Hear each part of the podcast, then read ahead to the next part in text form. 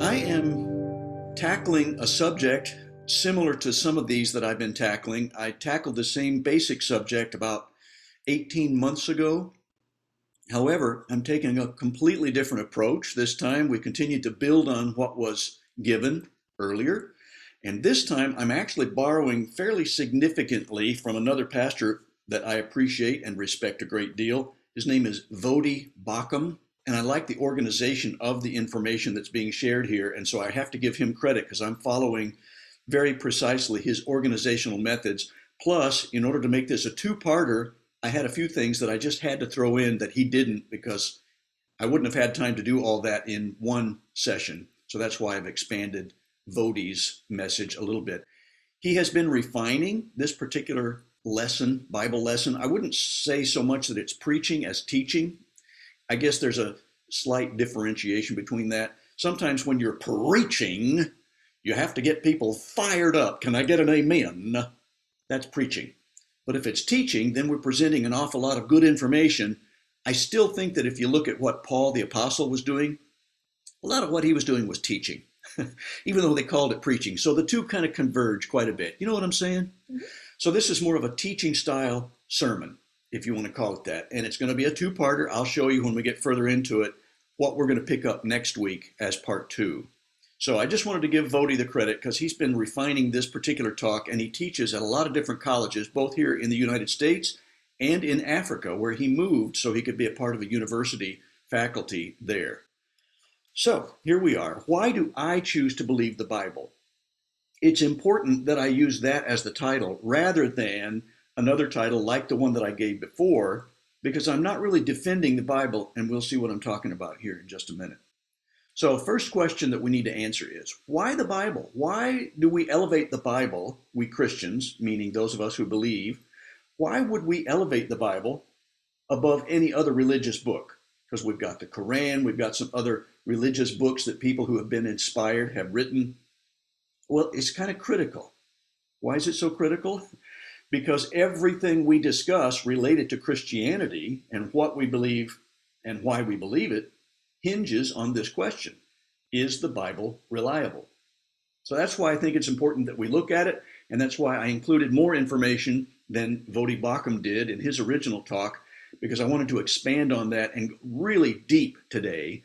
Uh, if you say, oh, what I, I want some in-depth study, you're about to get it right now mm-hmm. because we're going to dive deep into this because I think it's so important that we understand why we can choose to believe that the Bible is, in fact, an inspired book.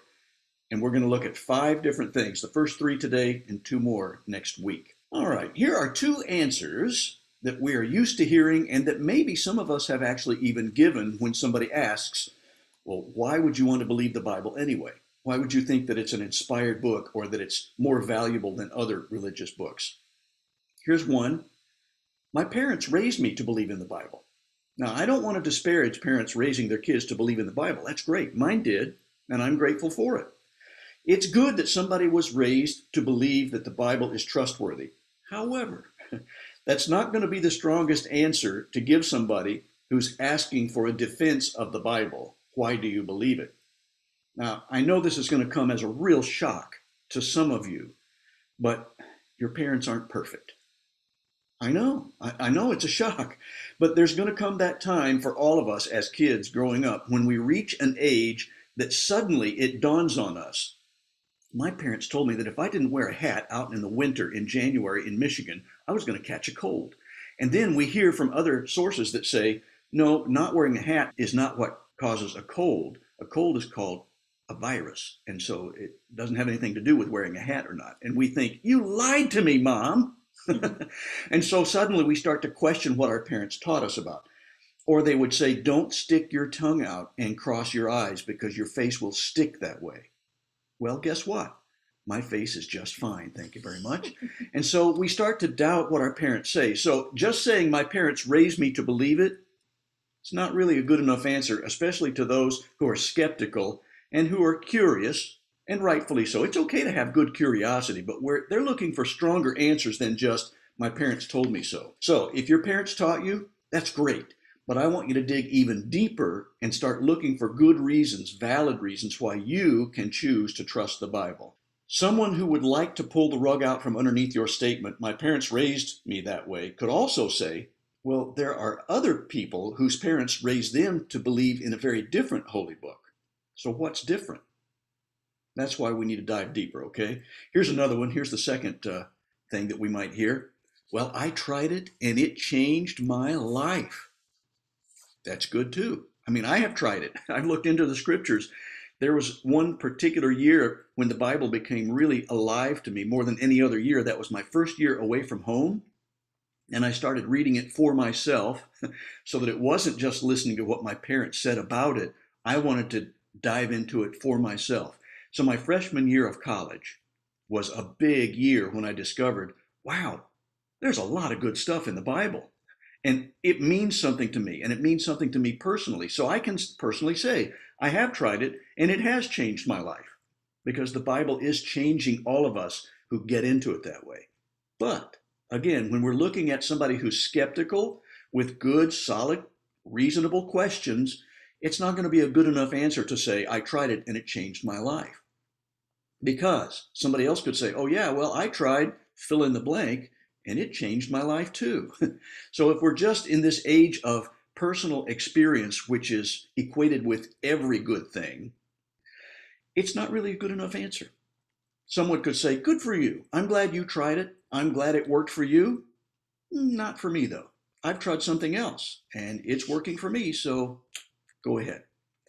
There are some compelling stories, and I mean some good stories, about people who had a very specific and profound experience, and it changed their life, and that experience was dead wrong. Uh, you should read at some point the biography of Malcolm X. Very interesting story. That's one case in point. I won't go into the details here, don't have enough time, but he thought he had had this great experience and he believed in something and it was dead wrong. So he had a big pivot, change of heart, change of attitude, change of mind, later in his life.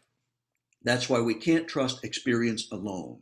Let me illustrate why I think it's important that we have a really good, solid response to people who ask, Why do you choose to believe the Bible? This is something that was shared by Voddie Baucham, that pastor that I told you about, because he was teaching a group of college students, and one of the girls in his class had this experience personally said a couple of weeks after she had heard Voddie teaching on this subject, using the same outline that I'm using for you, she was in a class in college. It was a biology class, and the professor started asking certain questions and said, Do any of you disagree with this particular thing that I'm teaching? And this girl raised her hand. It's almost like you, you find your hand raising on its own and you're going, No, no, put that down, put that down.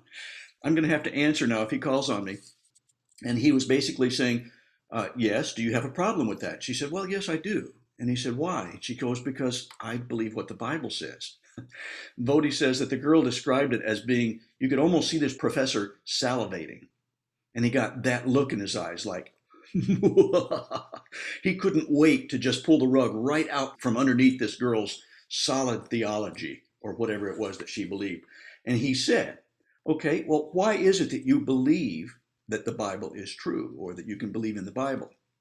And he was expecting one of these two answers. He was expecting, well, my parents taught me to believe it, or I tried it and it changed my life. But she didn't say that. Here's what she said I choose to believe the Bible because it's a reliable collection of historical documents written by eyewitnesses during the lifetime of other eyewitnesses that report supernatural events that took place in fulfillment of specific prophecies and claim that their writings are divine rather than human in origin. The professor said, I'm going to have to get back with you on that. it started a good conversation between this college student and a professor who had never heard that specific response to the question, Why do you believe the Bible is trustworthy? Now, as I prepare for us to look deeply into good reasons for why we can trust the Bible, let me answer an objection that comes up at this point very often in these kinds of discussions. Some would say, well, for you to use the Bible in defense of the Bible, isn't that circular reasoning? That doesn't seem very fair. And here's where I have to say, I'm not trying to defend the Bible. I'm showing you why I trust the Bible. I love what Charles Spurgeon said, that great English preacher. He said, The Word of God is like a lion. You don't have to defend a lion, you only have to let him loose. The lion will defend himself. Why would I appeal to the Bible as I seek to answer the question, why do you believe it? Because, and this is important, folks, there is no higher written authority than the Bible. That's why I believe the Bible is such an important and different book than any other religious book.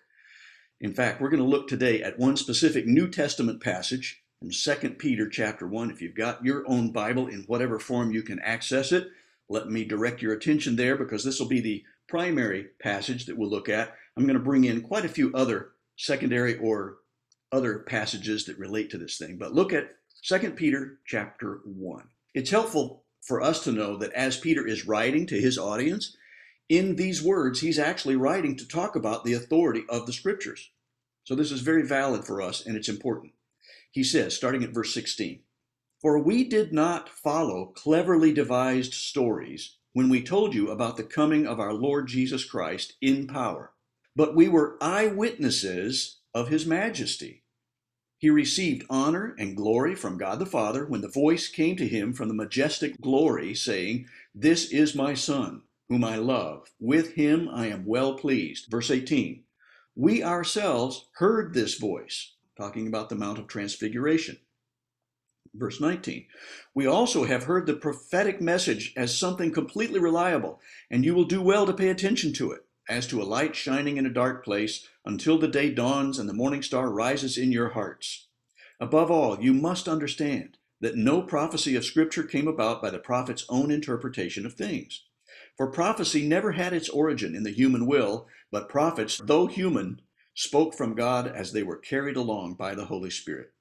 So Peter, who was there on the Mount of Transfiguration, said that he was able to access this with his own senses. He heard the voice, he understood that Christ was being affirmed by God the Father. And then we also know because we had heard that same voice, others who were eyewitnesses had seen something at the baptism of Jesus. There were two different times, both with eyewitnesses. There's something supernatural outside the realm of our known empirical knowledge that happened. And so this is eyewitness evidence. Why I choose to believe the Bible. The Bible is a reliable collection of historical documents. Hmm. It's different than many other holy books. The Bible is a collection of writings. There's not just one individual who has an inspiration or a vision and then writes the whole book. That's happened with other historical books. But this is a collection of writings, and it's important for us to grasp that. This is not just one sitting, somebody who took 40 years and wrote through the span of their own lifetime. This was actually a collection written on three different continents Asia, Africa, and Europe in three different languages Hebrew, Greek, and Aramaic by over 40 different authors from kings to fishermen. So we're talking about a wide berth of different kinds of backgrounds here. They represented all kinds of walks of life. There were tax collectors, they were historians, they were doctors, many different people from different walks of life, comprising 66 volumes. And these volumes cover literally hundreds of topics over a period of 1500 years. It's a unique book in that sense, a collection of books. 66 volumes over 1500 years. Wow. And yet, it's important for us to know that no one person can make the claim of having written the Bible because this collection is valid and it's inspired by one person. And we can see that because of the thematic approach that ties everything together. It's astounding when you can see how cohesive all these themes are. We can see from Luke, a physician, a rather detailed fellow, and a historian, Luke chapter 1, verses 1 through 4, what his approach to starting to collect these things were when he was compiling his own gospel. He says, Many have undertaken to draw up an account of the things that have been fulfilled among us, just as they were handed down to us by those who from the first were eyewitnesses and servants of the word. With this in mind, since I myself have carefully investigated everything from the beginning, I too decided to write an orderly account for you, most excellent Theophilus, so that you may know the certainty of the things you have been taught. You can see in verse 3 that Luke wasn't an eyewitness himself to many of these things. He investigated the people and events in his volume that was gleaned from their writings and from eyewitness events both from the writings and from personal interviews. He was a contemporary of eyewitnesses. So, one reason that we have multiple gospels is it's important to know that we're seeing from different vantage points and that they corroborate one another. Otherwise, you could have had some people gather together and say, okay, this is our story and we're sticking with it. it's a conspiracy, and the conspiracy is all going to sound exactly the same. Any good investigative reporter will tell you, or any good detective will tell you. You're going to need to see some differences in points of view for the real story to come out, and that's what we have in the different gospels. There were different goals for these different gospels, too. We have four of them Matthew, Mark, Luke, and John. Luke's goal was really to talk about history and chronology. So in Luke, we can see the events that were taking place very much in an orderly fashion and much more close to their chronology than we would in some of the other gospels. John's goal was evangelism. He writes, so that you may believe that Jesus is the Christ. John organizes his gospel around seven major signs that reveal Christ's identity and also his purpose. Different goal, different vantage point, same story. And they corroborate all these different events. Mark's gospel. I love Mark because his is the shortest book because he's an action packed guy whose goal was immediacy and brevity. In fact, one of his favorite words was straight away or immediately. He was the action guy. Let's cut to the chase. Let's get to the facts. And then there's Matthew. Matthew's gospel was written to a Jewish audience, and he was trying to demonstrate specifically that Jesus was the promised Jewish Messiah. That's why he starts with a genealogy. It was important for them to understand that this genealogy could be traced all the way through all these generations to Jesus to show that he was the promised Messiah. Luke, right off the bat, says, I wanted to provide an orderly account. That gives us a clue that he's starting to collect things in a way that a good historian would. He wanted to be sure that it was orderly, that it was factual, that it was based on good, solid research, and his is. Peter says, We did not follow cleverly devised stories or myths when we told you about the coming of our Lord Jesus Christ. That's why we can say the Bible is a reliable collection of historical documents, and it was written by eyewitnesses. Peter goes on to say, We were eyewitnesses. Eyewitnesses of what, though? Of his majesty. That means that we have this reliable collection of historical documents written by eyewitnesses. I want you to say that with me. I'll do it, and you just repeat the phrase after I do because I can't hear you. I don't know if you're doing it. We have in the Bible, in the Bible. a reliable collection of historical documents written by eyewitnesses. Good. You're well on your way to getting this deep dive into why somebody can choose to believe the Bible.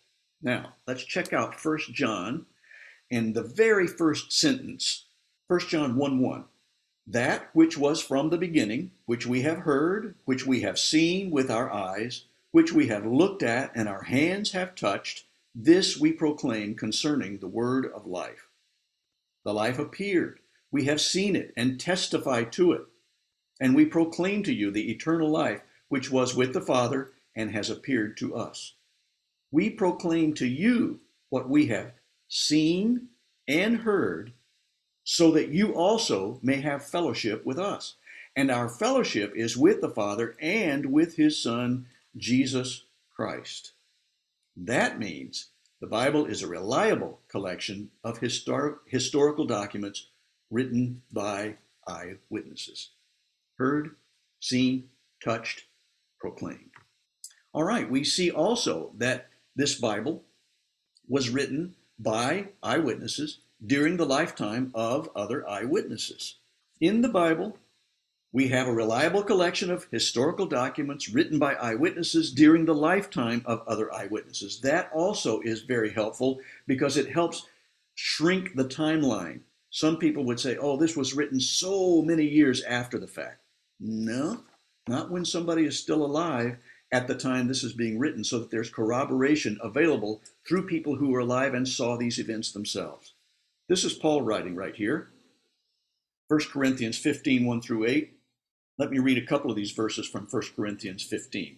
Now, brothers and sisters, Paul writes, I want to remind you of the gospel I preached to you, which you received and on which you have taken your stand.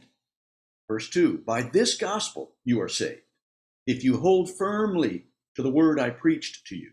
Otherwise, you have believed in vain. For what I received, I passed on to you as of first importance that Christ died for our sins according to the Scriptures, that he was buried, that he was raised on the third day according to the Scriptures, and that he appeared to Cephas, meaning Simon Peter, and then to the twelve.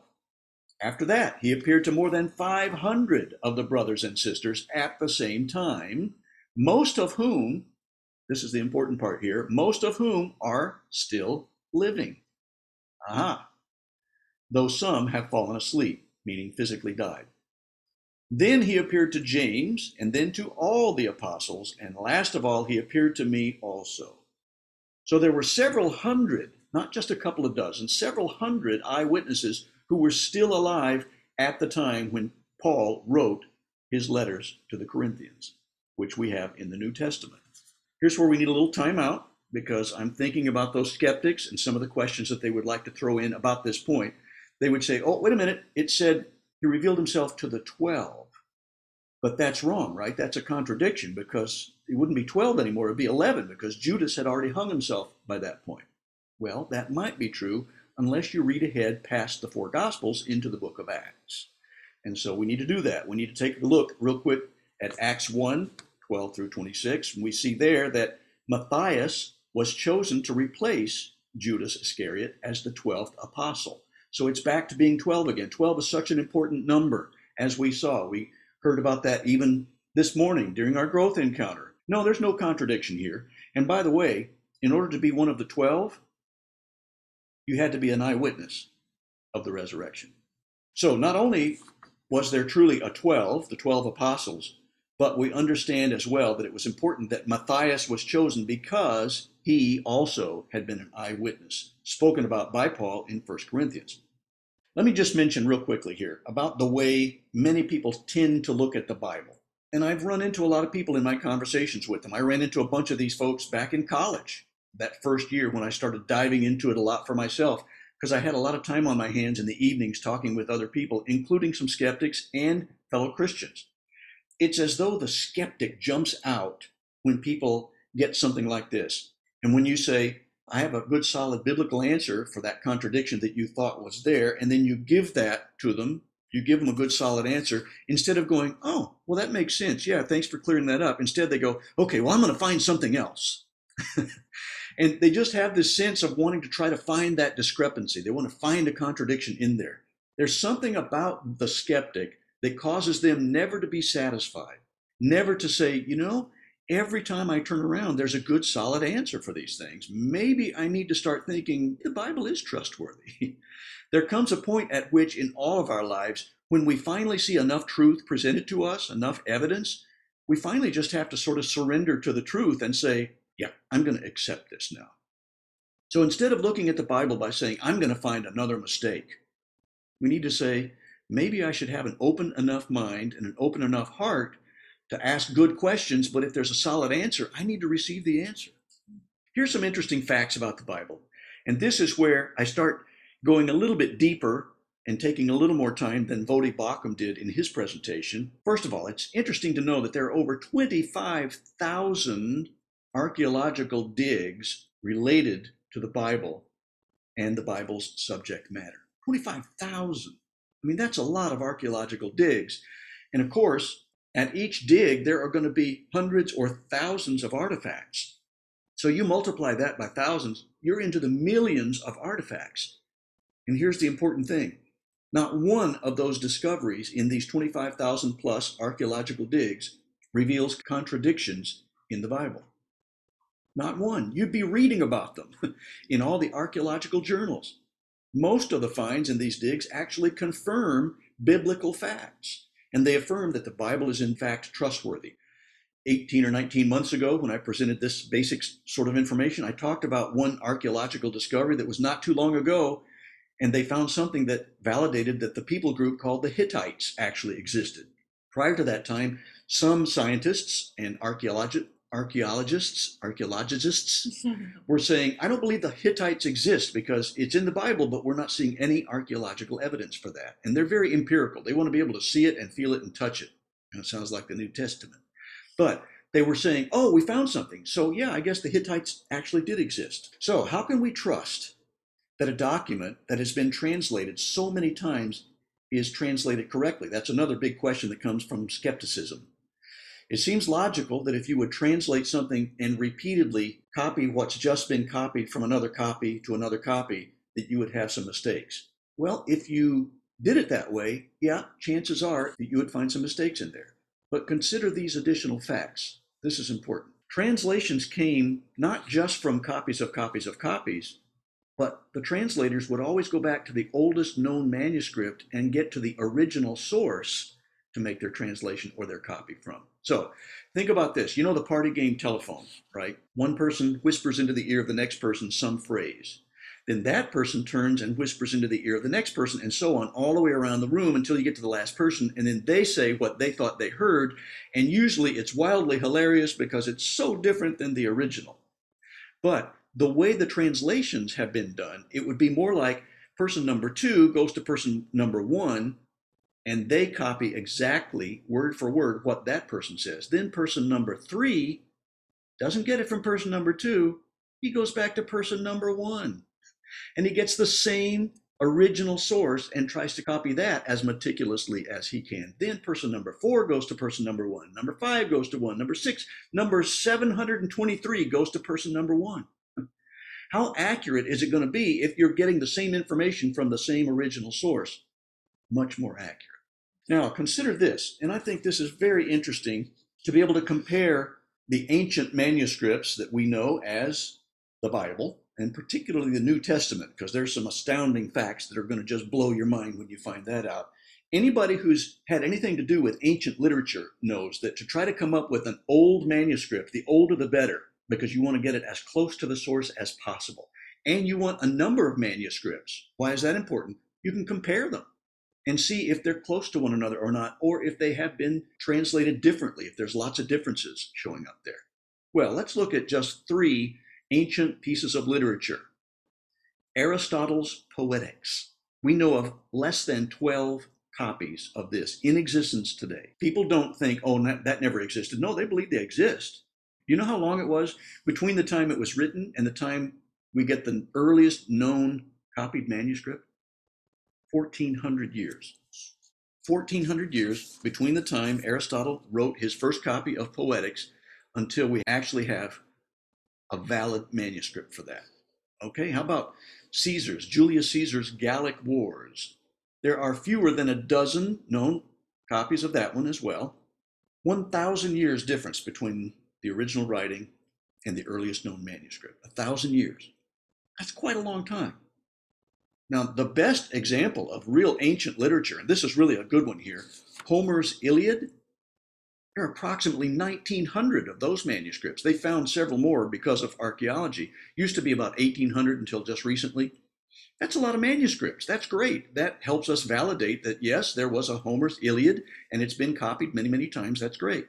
How much time elapsed from the time Homer wrote the Iliad until we have our known copied manuscript?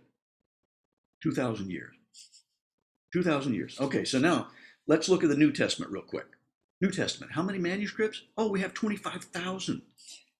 25,000, not less than 12, not 1900, 25,000 manuscripts. And how close are they to the original? Many of, in fact, most of the New Testament, with the exception of Revelation, because John was on the Isle of Patmos, he lived a lot longer than some of these other folks, can be traced back to within 20 years of the original sources. That's why eyewitnesses were writing within the lifetime of other eyewitnesses. How accurate would you expect this to be, especially when you can compare and contrast those 25,000 manuscripts to make sure that they were copied correctly? I think that you can say this is a reliable historic document. Well, also, we need to know that the scribes who were tasked with making these copies were extremely obsessive about accurate copies. They had to be. They thought that was their calling in life. They were helping preserve the truth and tradition of the promised Messiah, and it was very important to them. The earliest group of scribes in the first century, so this is dating all the way back just very shortly after the time of Jesus, they were called the Tannaim, and they produced extensive guidelines for how they should produce accurate copies. one of the first things that they were tasked with was coming up with guidelines to make sure that when they were copying, they were doing it well and that they were doing it accurately. Another group came along, these Jewish scholars. They did further work to make sure that the copies of these manuscripts were extremely accurate. They were called the Masoretes or the Masoretes. That's how we came up with the Masoretic text. You may hear of that when you're deep diving into all the different manuscripts that we have. The Masoretic text are very interesting because by that time they had recognized that it was important for them to understand the context for some of these things. And so the Masoretes did something to help us find the validity of the tense and specific vowels. And so they would put vowel pointers into the text so that we would be sure to read it correctly as we were reading it. Because in the earliest manuscripts, you didn't have vowels or vowel pointers. That's just the way they wrote it back then.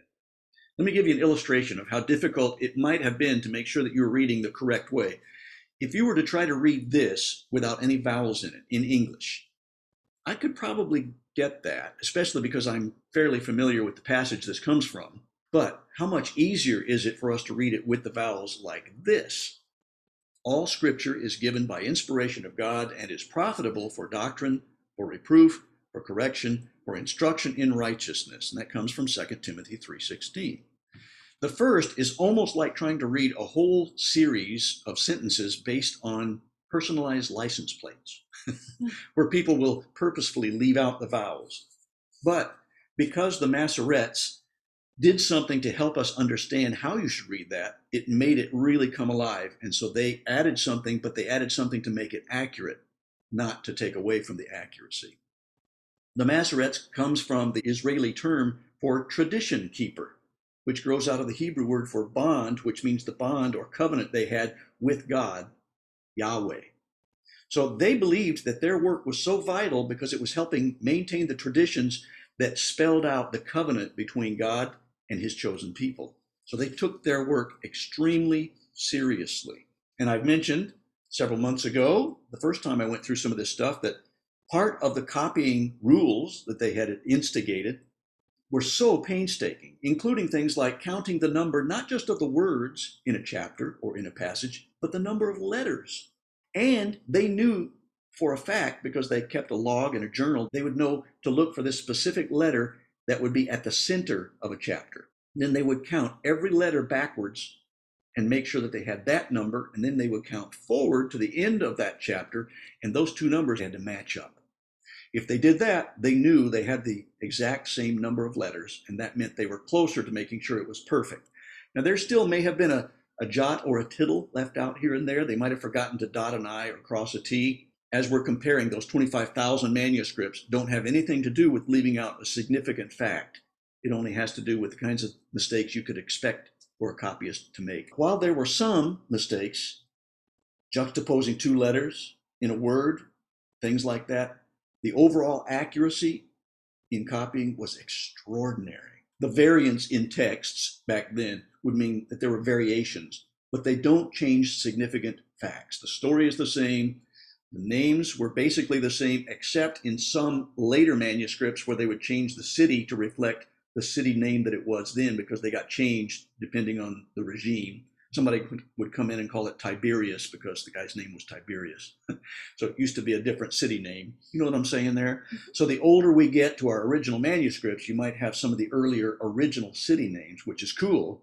And we have most of those because we've been able to trace them back to really early manuscripts, especially thanks to the Dead Sea Scrolls. For example, some translators prefer to use the Byzantine text type, which is found in the greatest number of manuscripts. Others prefer to use the Alexandria text type. Which do you prefer?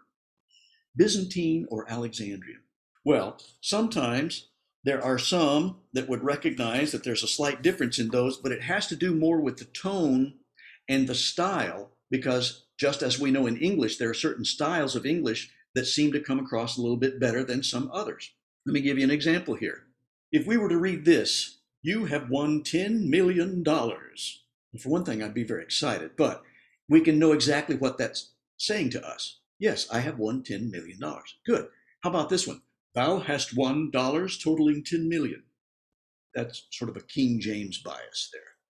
And then y'all have won 10 million bucks. That has a Southern bias. It's the same story. The verbiage is different depending on the style, depending on the region that you might be writing to, depending on your ultimate audience. But the story is the same, the amount is the same.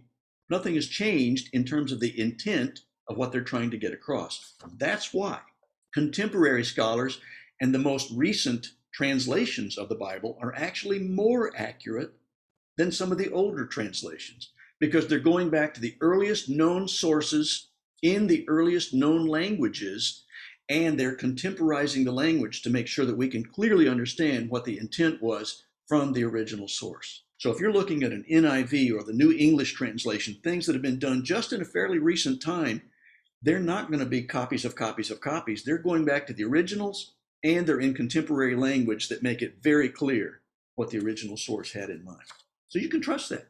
Using all the available scholarly techniques, then, we can trust that what we have in the Bible is a reliable collection of historical documents written by eyewitnesses during the lifetime of other eyewitnesses. I think that's good to know. And it shows me that I need to look with fresh eyes at the Bible and appreciate the astounding cohesiveness of this book that's actually a collection of reliable documents. Now, for next week, we're going to look at these two points these eyewitnesses report supernatural events that took place in fulfillment of very specific prophecies and who claim that their writings are divine rather than human in origin. So we'll get to unpack that and take it all the way through all five of our points. First of all, let me get you to repeat again with me those first three points in a sentence before we move on to our challenge as we close out today. The Bible is a reliable collection of historical documents written by eyewitnesses during the lifetime of other eyewitnesses. Very good. Now, here's a challenge How do you look at the Bible? Do you look at it with the eyes of a skeptic? And are you always trying to find something wrong with that passage? Or have you started to understand that there are things here that were given to us in a way that has not been given to us in any other book? It's a unique book, it's an authoritative book, and it's something that if we're really open to it, God can use it to change our hearts by revealing who He is and what He wants to do with us, for us, and through us. So, what is behind? This is a good question for all of us to ask ourselves. What is behind that desire to disprove something useful, something that has been so strongly validated? Is it because there are some things in the Bible that really leave us unsettled? Spoiler alert, it's supposed to leave us unsettled.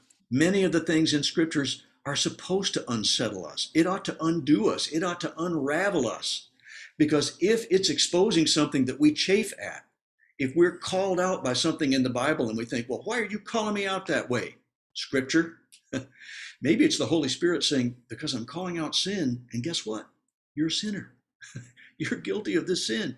I get that so often in my personal study and I dislike it sometimes because none of us likes to be called out. But there are times when I recognize, oh man, I've been so prideful about that issue, or I've been so judgmental about that, or I recognize that I have a real strong bias in that area and God is calling me out. He's starting to point out something that I realize needs to change. God, I need to change. Help me change. That's what the Bible is there for. If we're going to be transformed into the image of Jesus Christ, something has to change. We can't say at the beginning of our walk with Christ, God, thank you for saving me. Now don't do anything to change me. It doesn't work that way. What we need to say is, I'm the clay, you're the potter. Mold me and make me. You have access to every part of me, and it's going to squish and it's going to hurt, and you're going to have to pound on me sometimes in order to get me flat enough to be able to remake me into a pot. so I can be filled to overflowing with living water. I know that was a weird analogy, but it's what came to mind. but I know that somehow God's going to be squishing me and hurting me in the process. But I want it. I still want to be transformed into Christ's image, even though it's a painful process at times, because the ultimate outcome is to be holy as He is holy. And it's going to be pure as He is pure. And it's going to be with Him for eternity in the place He's making for me. I want that. And so I'm praying that all of us, as we start to understand and appreciate all that the Bible is for us and how it's been given to us, that we'll start looking at it with fresh eyes and be able to say, God, what are you showing me through this? Rather than, how can I disprove it? That's what I would pray for all of us, me included. And I thank the Lord that He's given us this word that's so incredible. John says, let me close with this quote from John chapter 20. In his gospel, he says, The disciples saw Jesus do many other miraculous signs in addition to the ones recorded in this book. But these are written so that you may continue to believe that Jesus is the Messiah, the Son of God, and that by believing in him, you will have life by the power of his name. Let's pray together. Father, I continue to be astounded as I look deeper and deeper into your word and how that word came to us. And I pray that others will start to see the glory, the beauty manifested to us through your word. Thank you for giving it to us. Thank you for showing that it is trustworthy and that we can trust it with our lives, with our eternal lives, by trusting you because you're revealed in it. And I pray that rather than having skeptical minds that are always looking to disprove, we'll start to open our hearts, that you'll soften those hearts enough that we'll be able to become pliable clay, knowing that you are the potter and you're transforming us, making us into some wonderful, usable vessel so that we can help pour out your blessings and your glory to other people as well. Thank you for what you're going to do as you change us through your wonderful ancient words that are still just as applicable and just as relevant to us today as they were when they were written. I pray it in Jesus' name. Amen.